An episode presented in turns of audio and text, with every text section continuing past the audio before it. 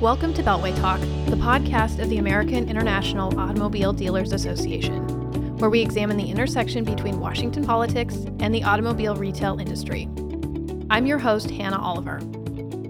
Today's episode of Beltway Talk is sponsored by AIADA Affinity Partner Dealer Teamwork, one of the fastest growing software as a service companies, creating first class solutions for the automotive retail industry and making digital marketing easy to understand and use.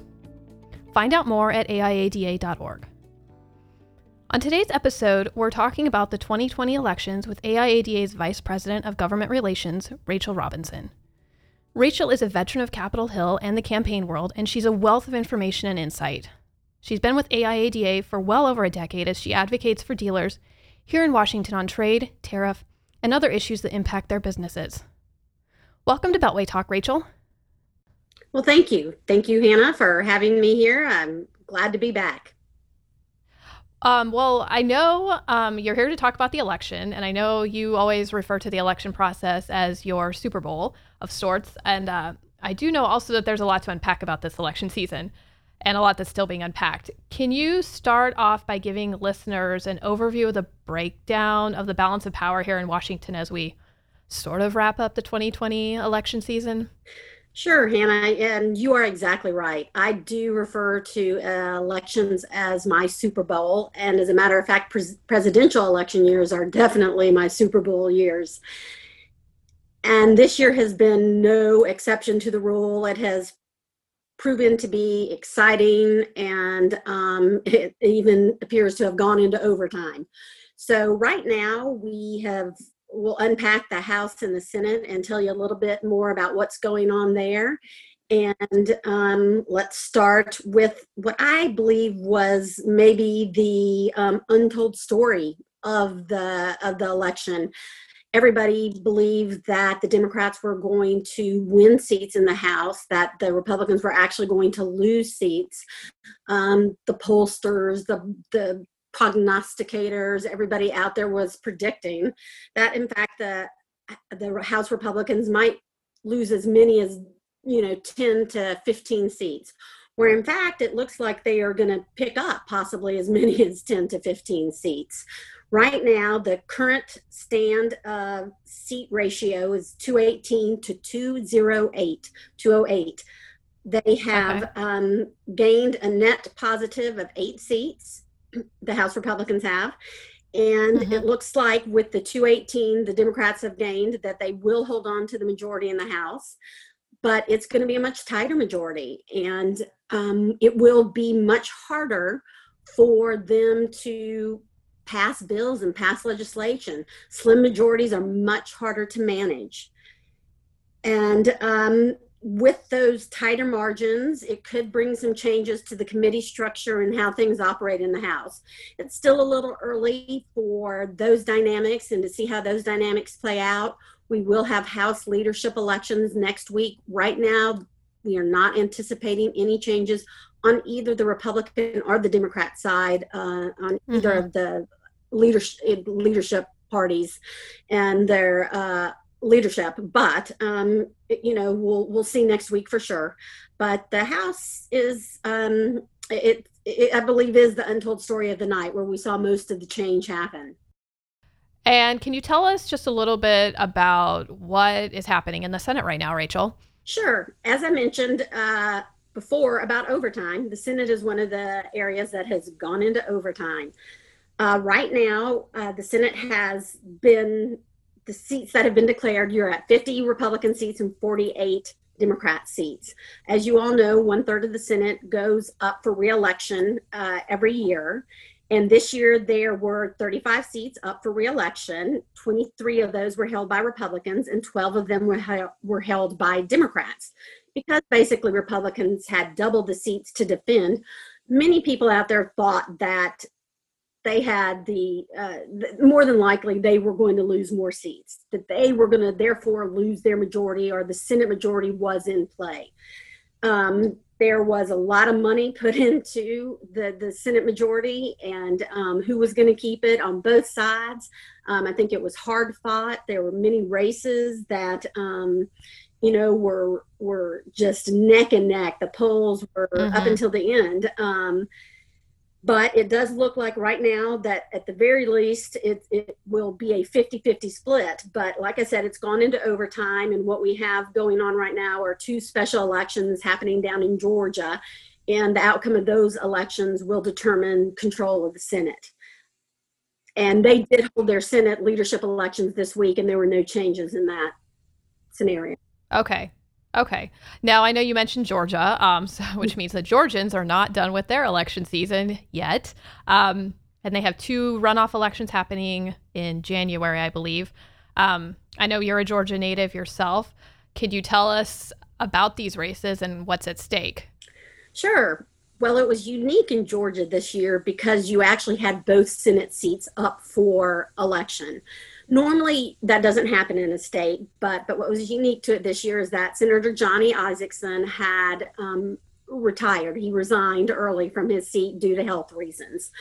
Because of that the governor of georgia had appointed uh, kelly loeffler to finish out the term in that seat. She took over the seat and then had to run for election in that seat. So there was a special election for the Isakson seat that was one race. You also had okay. Senator David Perdue, who was up for reelection. He was in the class, the normal progression of the class that is up for reelection. He was running against David Ossoff, and then there was also another independent running in that race. To jump back a little bit, though, what was unique about the special election is that it it just has a primary because it's it's a special election, and because it's a primary, in a special election in Georgia, it's what they call a jungle primary. So you have all the Republicans and all the Democrats that want to run running in that primary. So you don't have, like you would normally see, a Republican primary and a Democrat primary. You have them all running against each other, a jungle primary. And so, in fact, in the special election on November 3rd in Georgia, you had 21 candidates running for the seat. Wow. Yeah. Now, what is also unique in Georgia is that to win election in Georgia, you have to win a clear majority, which means you have to win 50% plus one vote to be elected mm-hmm. to whatever position it is in Georgia. So it was pretty clear from the beginning of the special election, it was going to go to a runoff. There was no doubt mm-hmm. that with 21 people in a, a you know, in a, a race, no one was going to get to 50%, much less 50% plus one vote. Um, mm-hmm. The Democrats had put up a pretty solid candidate in um, Raphael Warnock. Um, Kelly Loeffler, obviously the the woman that had been appointed by the governor, was running for reelected for reelection, and then Congressman Doug Collins, who was part of the Georgia delegation, also decided to throw his hat into the primary for that Senate seat, um, mm-hmm. which caused a lot of, I would say, tension in the Republican Party down in Georgia uh, between Loeffler and Collins. Um, so it, it, was interesting. In the end, it came out that, and what they do is then they take the top two finishers, and those top two finishers go on to a runoff.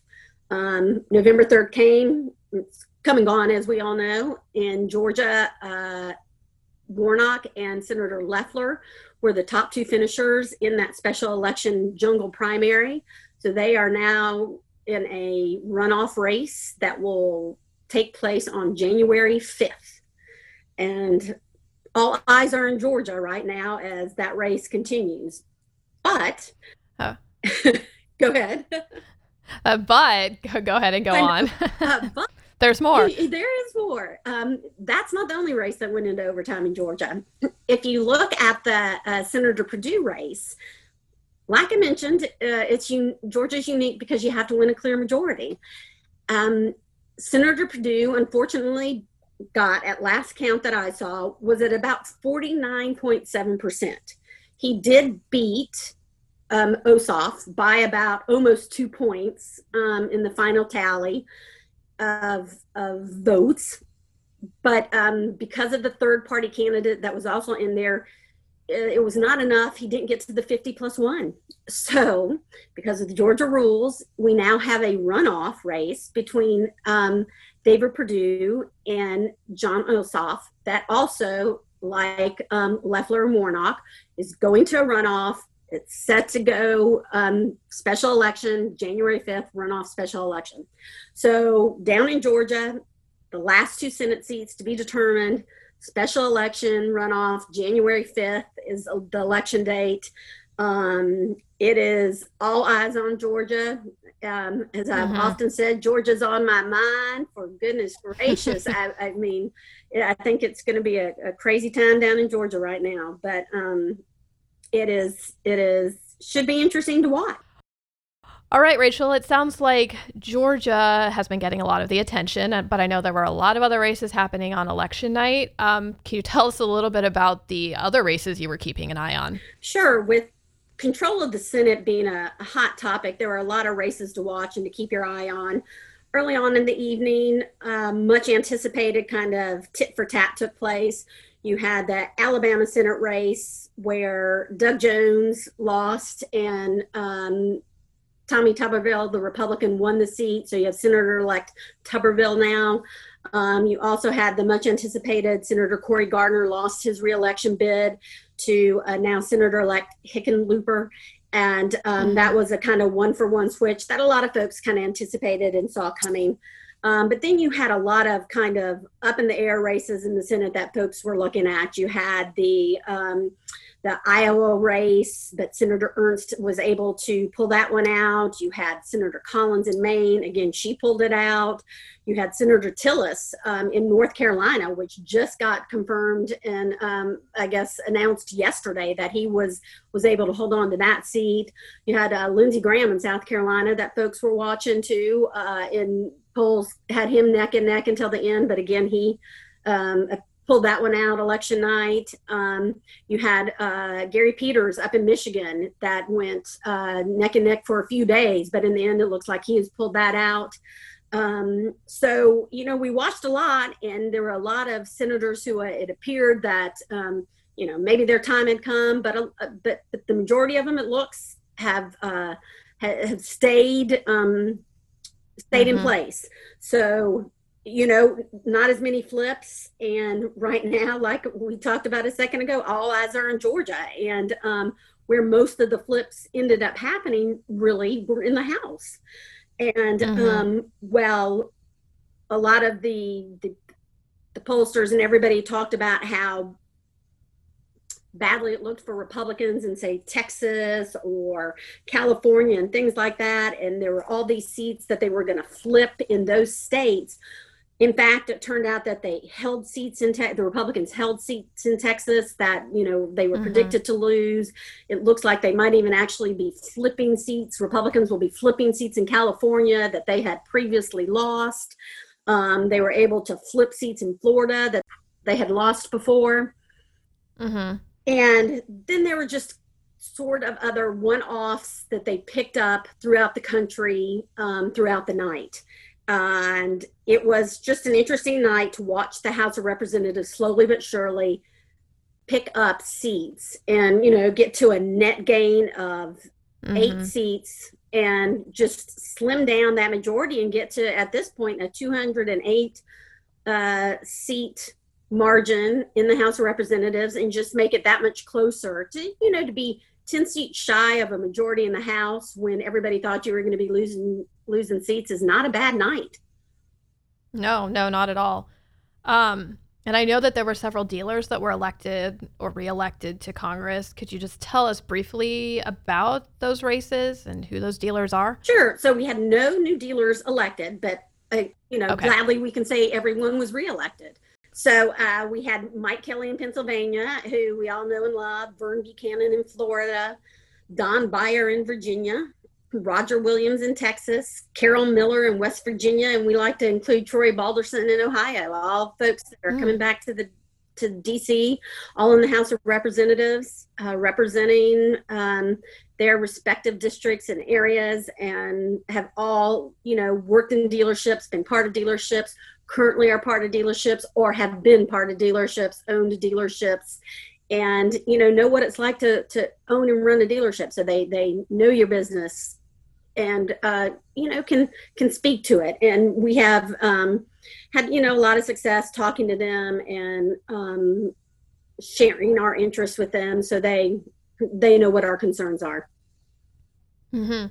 Um, so, on that note, let's turn our attention to the real elephant in the room, no pun intended, uh, the presidential race. I know that it has been quite a ride and things are, you know, still developing as we speak, but where do things currently stand in the White House uh, race?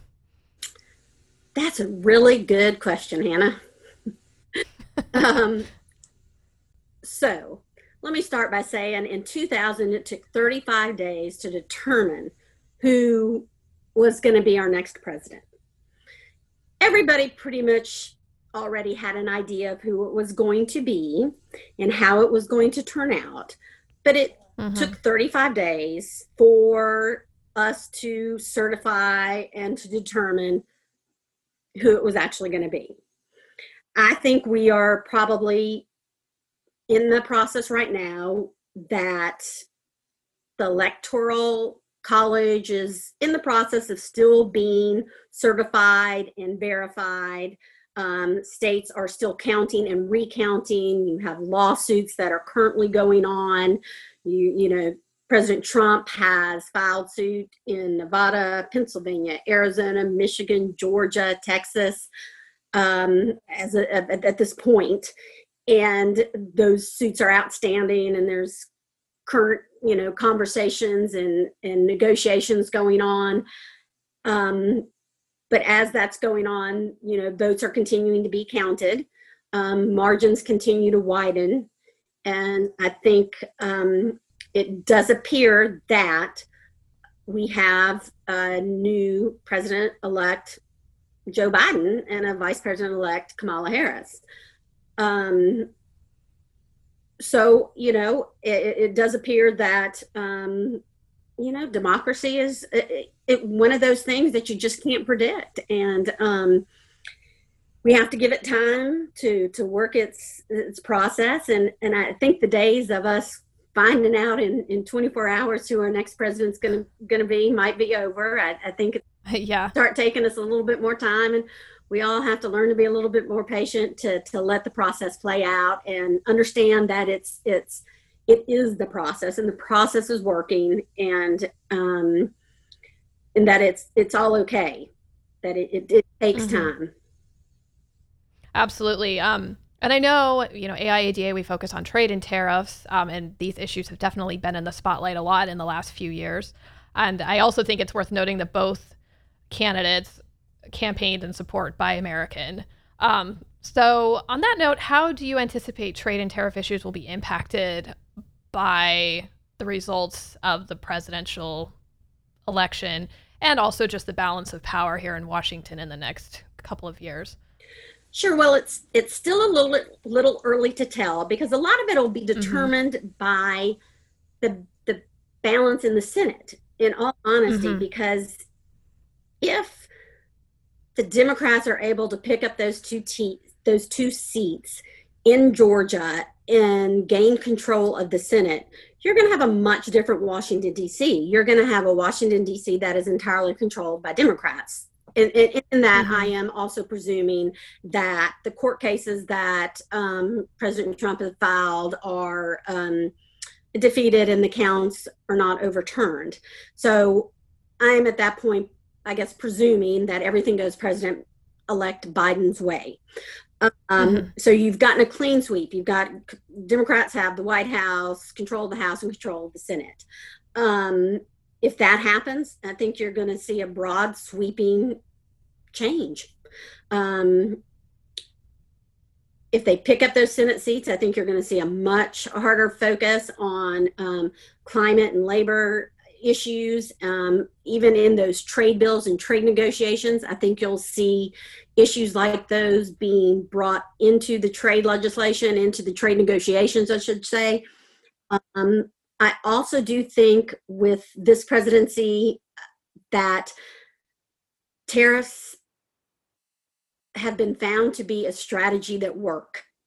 And I do think they will be employed. Now, whether or not that means we're going to have an additional 232 tariffs, I, I don't believe that to be true, but I do believe there will be a continued selective use of tariffs and there'll be a current use of tariff strategy.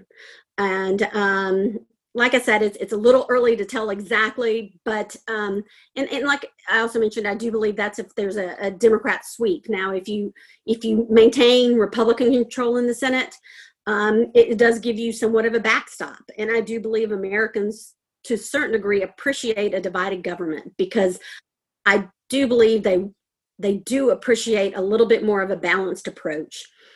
And um, I think with a with a Republican Senate, you'll see a like a, a little bit more of a balanced approach. You, you know, you they won't be too heavy on tariffs. It won't be too heavy on uh, climate, not too heavy on labor in the tariffs. I mean, in the trade agreements and things like that. So it's it just you know it it it just helps it be a little bit more balanced.